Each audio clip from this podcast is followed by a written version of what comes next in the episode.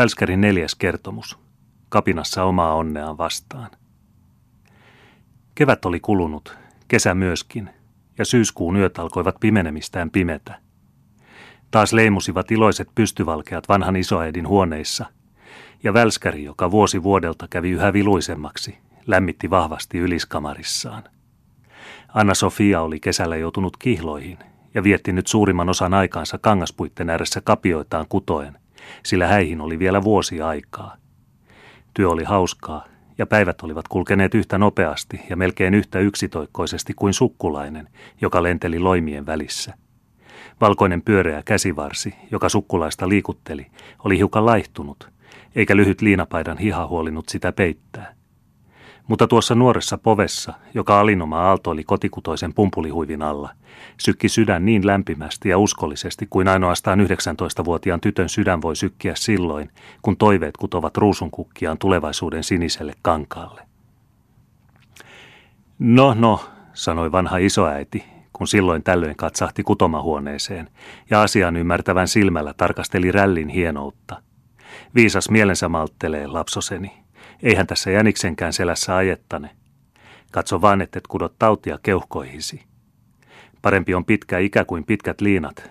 Minä tarkoitan, että Karl Fredrik välittää enemmän tyttönsä punaisista poskista kuin hänen valkoisista liinoistaan. Jo riittää tämän päivän osaksi. Mutta kuinka minä voin tuliaispöydän kattaa, jos ei rälli ole siihen mennessä valmis? Ole huoletta lapseni. Minun kaapeissani tuolla vaatekamarissa on kaksi tusinaa kauniita pöytäliinoja hienoimmasta Tukholman rällistä. Kas niin, nyt menemme puhdistamaan karviaismarjoja. Minulla olisi ehdotus tehtävänä, sanoi Anna-Sofia eräänä syyskuun iltapäivänä, kun taaskin oli saanut nuo tavalliset nuhteet isoäidiltä. Meillä on tänään hyvin sopivaa työtä. Te leikkelette turkinpapuja ja minä siivoan puolukoita, ja lapset saavat huvikseen silpiä herneenpalkoja – Ehdotan, että me kaikki menemme Välskärin kamariin ja pyydämme häntä jatkamaan kertomuksiaan, jotka keväällä keskeytyivät. Hänen viimeisen kertomuksensa lopussa oli jotakin, joka näytti jatkoa lupaavan, ja minun täytyy tunnustaa olevani utelias tietämään, kuinka sitten kävi. Mitä isoäiti luulee? Niin, mutta mitä sanoo Beck? Luulen, että hän vähän hämmästyisi, jos me kaikki ne rojuinemme valtaisimme hänen kamariinsa. Ukko ehkä suuttuisi nähdessään vasumme ja vatimme, veitsemme, saksemme ja kalalautamme. Hänellä on omituisuutensa ja hän tahtoo elää rauhassa. Sen otan minä vastuulleni, huudahti Anna-Sofia iloisesti. Ja ennen kuin isoäiti ennätti keksiä uusia esteitä, oli nuori kankuri jo, iloisena kuin lapsi, kiitänyt koukkuisia portaita myöten ylös vinnille ja käynyt vanhan Bekin kimppuun.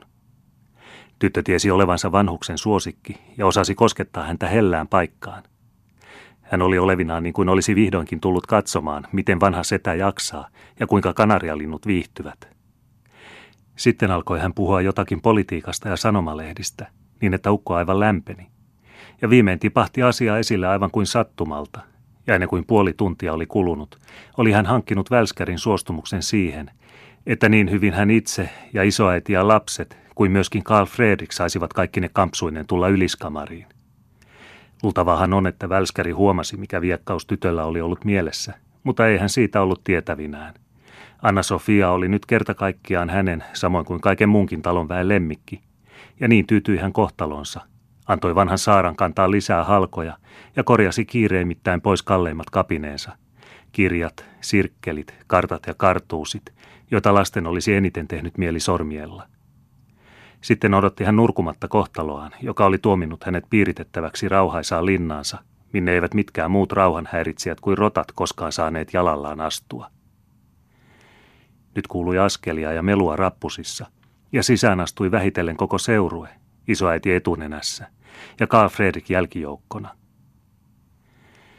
Ennen pitkää olivat he, vanhuksien ensin vähän kursailtua, asettuneet paikoilleen niin, että isoäiti istui korkeaselustimisessa nahkanojatuolissa, edessään pöydällä pavut ja kalalauta. Hänen vieressään Anna-Sofia puolukoineen ja lapset hernevasuineen jakkaroilla välskärin ympärillä, joka istui lähinnä uunia vanhan sohvan nurkassa, minkä Niininen sisusta sieltä täältä pisti esiin kuluneen nahkapäälyksen läpi. Jotta seurue olisi täysilukuinen, saapuivat vähän myöhemmin vielä koulumestari, maisteri Svenonius ja postimestari, kapteeni Svanholm, jotka molemmat vastoin tavallisuutta olivat tällä kertaa kutsumalla kutsutut. Kymmenen henkeä. Sen suurempaa yleisöä ei olisi yliskamariin voinut mahtuakaan. Puheen alkuun ei tahdottu oikein päästä, sillä vanha Beck oli nähtävästi hiukan hämillään näin suuresta seurasta. Mutta postimestari sai tänä iltana kielet kantimistaan irtautumaan. Heti hänen sisään tultuaan näkyi, että avisit olivat tuoneet joitakin tärkeitä tietoja mukanaan, ja niin oli tapahtunutkin, sillä olihan tullut ensimmäinen tieto Adrianopolin rauhasta syyskuun 14. päivänä 1829. Salama ja leimaus – Eivätpä olleet sitten tuon kuuluisan Karstulan päivän ja Navarinon tappelun hänen silmänsä loistaneet niin suuresta sotaisesta uljuudesta kuin tänään. Hän oli aivan pakahtumaisillaan kiukusta, ettei turkkilaisia oltu suinpäin karkoitettu Euroopasta, vaikka tilaisuus siihen olisi ollut niin mainio. Hän raivosi kaikkia Euroopan valtioviisaata vastaan. Hän sadatteli Englantia, joka kateellisena vielä kerran rupesi tukemaan ottomaanien portin mädänneitä pihtipieliä. Emmekö taaskin ole Jumala paratkoon osoittaneet aivan liika suurta hellyyttä turkkilaisia kohtaan? Miksemme valloittaneet Konstantinooppolia, kun meidän olisi vain tarvinnut kurkottaa kätemme ja pistää taskuumme Pyhän Sofian moskeja? Olisivatpa Fiantin pojat vain olleet siellä ja karanneet päälle niin kuin karkasivat Karstulassa. Muistan vielä sen päivän niin kuin eilisen. Hyvä veli, keskeytti Svenonius, joka aina oli varuillaan silloin, kun Karstulaa mainittiin – niin on kuten aina olen sanonut, että muste se maailmaa hallitsee. Muste se on, joka on nyt taas ollut vallalla Adrianopolissakin ja vetänyt mustan viivan pistimien eteen sanoen, lapset, olkaa siivosti hiljaa. Muste, tai oikeastaan järki, sanoo voimalle, nyt sinä saat läimäyttää, tai nyt saat pistää miekkasi tuppeen. Mustaile sinä mitä mustailet, huusi kapteeni tulistuneena. Jos muste on järkeä, olkoon menneeksi, niin silloin on se järki mustaa. Serkku Svanholm, varoitti isoäiti lempeästi, viitaten silmillään lapsiin, ja kapteeni vaikeni. Välskärin mieli oli lämminnyt niin pian kuin alettiin politiikasta puhua, ja hän alkoi totuttua rauhalliseen tapansa selitellä, että turkkilaiset tällä kertaa kyllä olivat päässeet muuttamasta, ja että se oli oikein ja kohtuullista, mutta että aika kyllä tulisi osoittamaan, että huone on lahonnut ja on kerran itsestään kaatuva – sillä, sanoi Välskäri, Herramme tietää kyllä, mitä hän tahtoo. Hän näkee, että kristikunnan on hyvä nähdä ihan likeltä islamin häviö, ymmärtääkseen, ettei millään muulla uskonnolla kuin totisesti ilmoitetulla ole ikuisen elämän mahdollisuutta, ja etteivät mitkään muut voi pitää valtioita ja ihmisiä yllä. Ellei me näkisi turkkilaista noin kurjana aivan omien silmiemme edessä, ajattelisimme ehkä. Muhammedin opilla on yhtä monta tunnustajaa kuin kristinopillakin – Mahtanee se kissa vieköön olla yhtä hyvä se usko kuin mikä muukin. Mutta rakas Serkku Beck, virkkoi isoäiti vähän närkästyksissään, pannen neljä suurta palkoa päällekkäin laudalle. Emmehän nyt ole tulleet tänne puhumaan turkkilaisista, vaan kuulemaan jotakin Bertelistä ja Larssonista ja heidän jälkeen tulevistaan. Koska nyt Jumalan kiitos on olemassa rauha Adrianopolissa, niin olkoon rauha myöskin täällä yliskamarissa – Omasta puolestani luulen minä, että turkkilaisillakin on hyvät puolensa. Turkin pavut, turkkilaiset liinat ja turkkilaiset rihmat. Entäpä turkin tupakka, virkkoi välskäri hymyillen ja käytti tilaisuutta hyväkseen sytyttääkseen lyhyen visapiippunsa, jonka koppa kuvasi turkkilaisen turbaanipäätä. Rakas hyvä setä, virkkoi Anna-Sofia, rientäen sormiaan säästämättä sytyttämään tikun takkatulessa ja ojentamaan sen välskärille. Minä olen kauhean utelias kuulemaan, mitä tuo merkillinen sormus sai aikaan. Kuinka sen olikaan? Kaikki ne, joilla se oli, olivat kovat tulta, terästä, vettä ja kaikenlaisia muita vaaroja vastaan, jos vain eivät väärää valaa tehneet. He tulisivat saamaan kaiken maailman vallan ja rikkaudet, eikä heillä olisi muita vihollisia kuin oma itsensä.